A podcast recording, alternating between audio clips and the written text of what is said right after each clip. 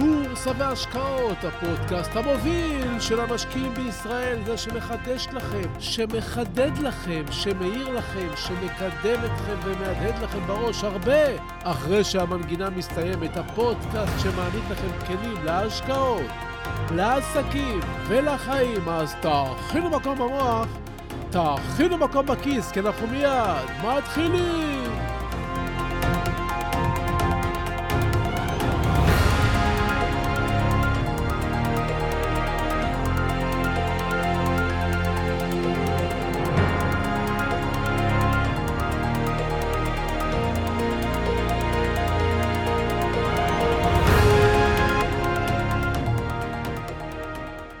כמו שאתם יודעים, הייתי ילד לפני הרבה זמן.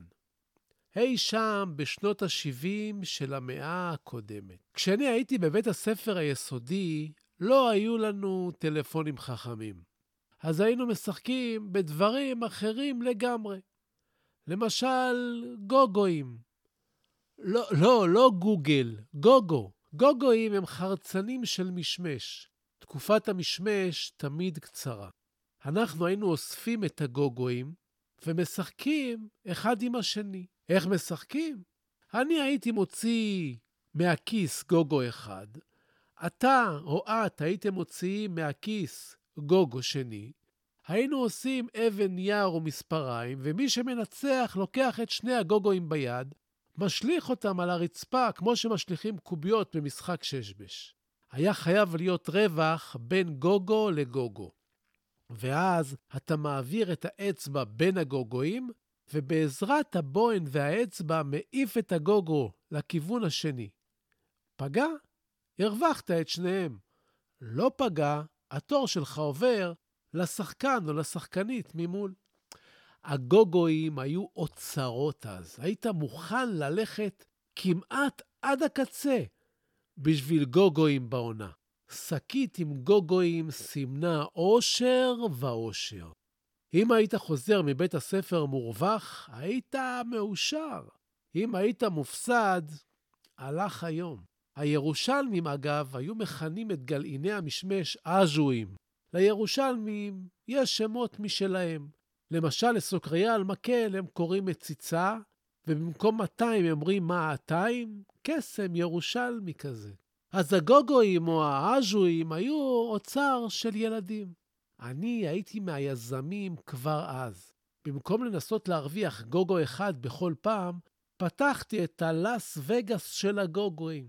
זה היה הולך ככה, הייתי לוקח קופסת נעליים ממכסה, עושה בה כמה חורים למעלה, למשל, חור אחד קטן במיוחד שספק אם היה נכנס בו גוגו, ומתחתיו כותב 30 גוגואים.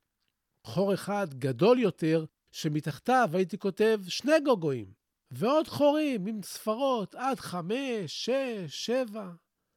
בהפסקה הייתי מצמיד את הקופסה לקיר במסדרון, מודד שני מטרים, מסמן בגיר על המרצפות, ומזמין את כל המהמרים להרוויח קצת. היית עומד מאחורי הקו וזורק גוגו לכיוון הקופסה. אם הוא היה נכנס לחור, היית מקבל את מספר הגוגואים לפי הספרות. 1, 3, 5. לא נכנס, הגוגו שלי. מה אומר לכם? הייתי עשיר בגוגואים, הסטארט-אפ עבד. כולם פינטזו על החור של ה-30 גוגואים, אבל בפועל אולי הכניסו לספרה שתיים. הקרטון של קופסת הנעליים גמיש, אז אם אתה לא זורק ישר לחור מלמעלה, אין לך סיכוי, כי ברגע שהוא פוגע בקרטון הוא קופץ ועף החוצה. אני אגב לא הייתי היחיד והיו עוד כמה בעלי קזינו, אבל גם אותם הצלחתי לפצח. איך? קודם, בגלל שהיו לי הרבה גוגואים, הייתי אוסף תמיד את הכי קטנים ושומר. אלה היו בעלי הסיכוי הגדול ביותר להשתרבב לתוך החור. הסתברות. לאחר מכן, כשהייתי מגיע לבעל קזינו כזה בימים שלא הבאתי את הקופסה שלי, הייתי עומד ואומר, היי, זה לא פייר, החור שלך של השלושים קטן, תגדיל, אחרת אנחנו לא נשחק. ואז כולם היו מפסיקים, והוא היה מגדיל, ואני הייתי שולף את הגוגואים הכי קטנים ולוקח את כל הקופה. עד שכבר היה מצב שכבר לא אפשרו לי להיכנס לקזינו. עכשיו, לך תגיד לילד עם אייפון חדש לשחק גוגואים. הוא לא יבין בכלל למה זה טוב ולמה צריך את זה. אבל אצלנו זה היה אוצר. מעניין, מה? ילדים של אז החשיבו את הגוגואים כמטילי זהב, והיום זה עוד גלעין. לאן המחשבה הזאת מובילה אותי? למטבעות הקריפטו. לחלק מהאנשים הם כמו גוגואים לילדים של פעם, ולחלק אחר הם כלום. הכל עניין של אמונה. איך משכנעים ילד שגוגו שווה זהב?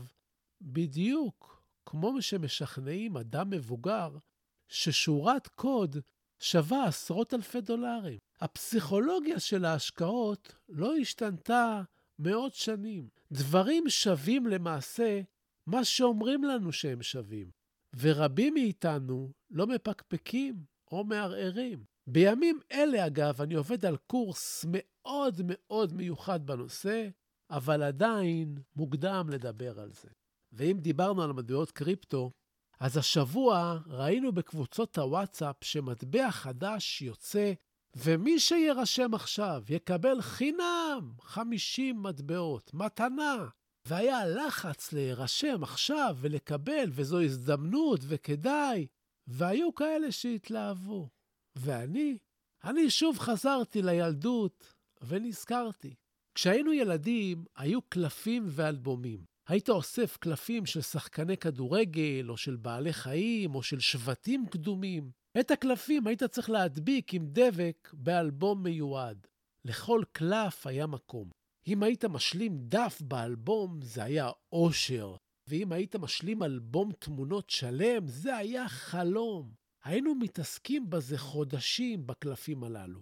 קונים אותם במכולת, וסוחרים, ומנצחים, ומפסידים. אבל איך זה מתחיל?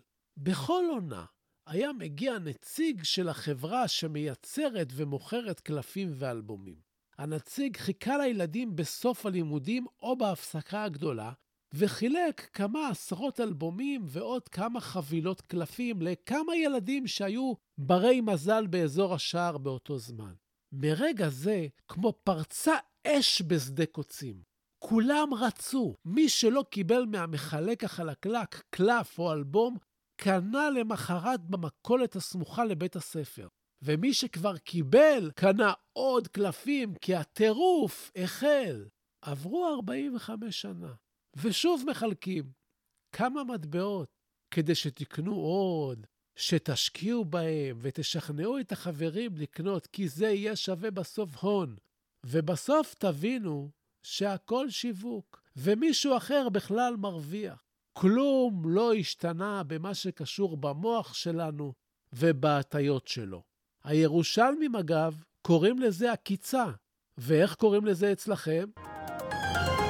שלום, וברוכים הבאים לפודקאסט בורסה והשקעות, הפודקאסט המוביל של המשקיעים בישראל. והיום נדבר על כסף, אוצרות, קלפים, ביטקוין, נדבר על השקעות, רעיונות, וכמובן, מלא דברים מעוררי חשיבה. אז תהיו ממוקדים, תכינו מקום במוח, תכינו מקום בכיס, כי אנחנו מיד ממשיכים!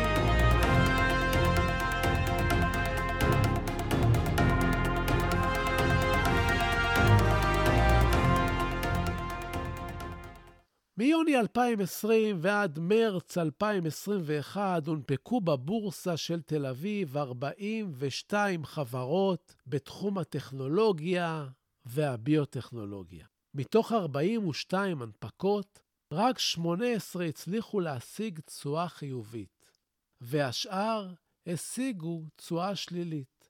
כלומר, אחת מתוך כל שלוש הנפקות הייתה טובה.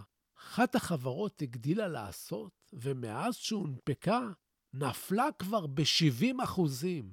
כלומר, השקעתם 100 אלף שקלים בהנפקה שהייתם בטוחים בה וודאי קראתם אודותיה וחשבתם שאתם הולכים להרוויח הון, נשארתם עם 30 אלף שקלים. אז מה תגידו? גנבו אתכם? לא ולא. הגמרא במסכת קידושין, כשדנה באחריות של אדם למעשה מסוים, אומרת את הביטוי, לאו עכבר הגנב, אלא חור הגנב. כלומר, לא העכבר גנב, אלא החור, הפרצה, היא הגנב. זאת אומרת, שהחור אשם בגניבה. עצם העובדה שיש פרצה מכילה בתוכה את האשמה, את האחריות. אולם מצד שני, ממשיכה הגמרא ואומרת, ואי לאו עכבר אחורה מן עליה, ואם לא היה העכבר אחור, מנין לו? זאת אומרת, גם העכבר אשם. שהרי בסופו של דבר צריך שמישהו יבצע את הגניבה. המציאות היא מורכבת. לא תמיד יש גורם אחד שאחראי לכל מה שקורה. לא תמיד יש אשם אחד, אומרת הגמרא. ואני אומר, יש רק אשם אחד, וזה הרוכש. כולנו רוצים להיכנס בהנפקה כדי לעשות מכה. כולם מחפשים את החור כדי למהר ולעשות סיבוב על ההנפקה, אבל בסוף משלמים את המחיר. זה שאין גדר סביב הפרדס לא אומר שמותר לכם להעמיס את האוטו בתפוזים וללכת למכור. אני אומר לכם, תהיו סקפטיים בהנפקות, בייחוד של חברות חדשות. אם המניה טובה, היא תהיה כזאת גם בעוד חודשיים. תעדיפו להפסיד עלייה ראשונית ותיווכחו לאורך זמן שלא הפסדתם בכלל. ושוב חזרנו להטיות. משכנעים משקיעים לקנות מניות של חברה, ולבסוף מאבדים חלק לא קטן מכספם. ועכשיו, עוד נושא חם, ESG, תאגיד וממשל. תראו, העולם משתנה. את האותיות ESG אתם תשמעו הרבה בזמן הקרוב.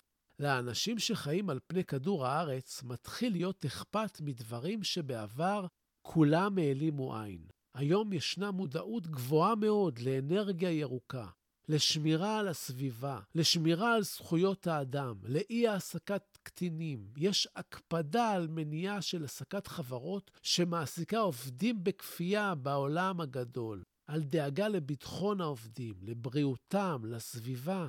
מדובר בתנועה שדורשת השקעה אחראית. כן, זה מה שרוצים עכשיו גם מהחברות הגדולות בעולם. לא רק להרוויח כסף, אלא גם שיהיו אחראיות.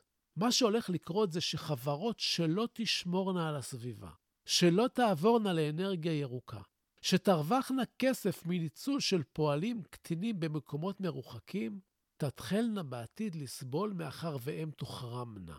הנושא עדיין בחיתולים, אבל כדאי לכם להיות ערים כשאתם משקיעים לאורך זמן. הטו אוזן. תתחילו לחפש נתון נוסף כשאתם מחפשים להשקיע. השקעה אחראית. תחשבו על חברה שמוכרת למשל טלפונים ניידים שמנצלת קטינים בהרכבת מכשירים או בקריאה של מתכות אחרות, ויום אחד תתחלנה לקום קרנות השקעה שיקבלו החלטות שהן לא משקיעות בה בגלל זה, ואחריהן יתחילו ללכת משקיעים נוספים. אנחנו לא רוצים להיות מושקעים שם שזה קורה, שחברות מתחילות להוציא כסף מחברת הטלפונים הזאת. אם אתם הבנתם את זה, אז יש לכם את האחוז של היום. ונעבור לפינת הטיפים שלנו.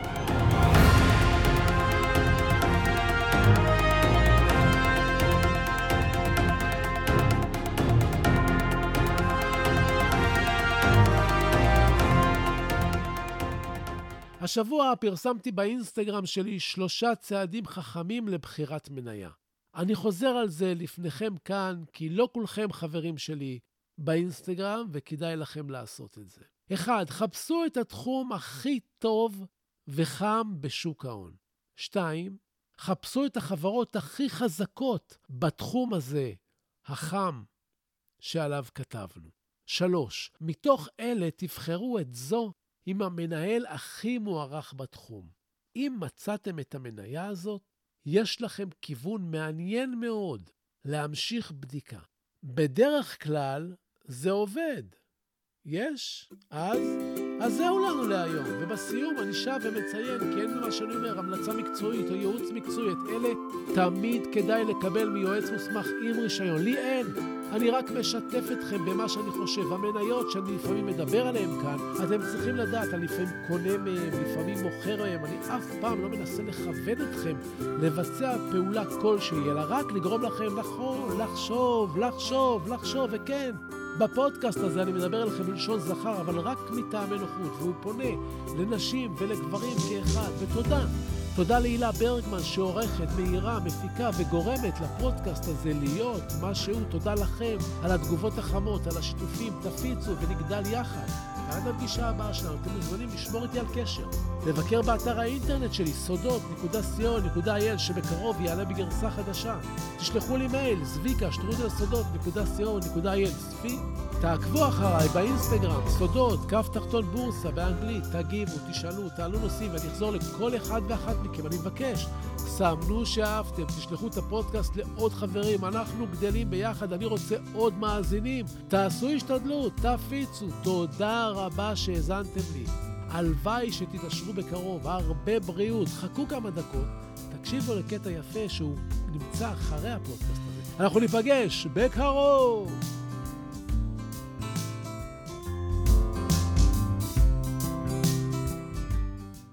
אם רודיארד קיפלינג אם תוכל לשמור על שקט וקור רוח, עת מסביב לך שוררת מבוכה.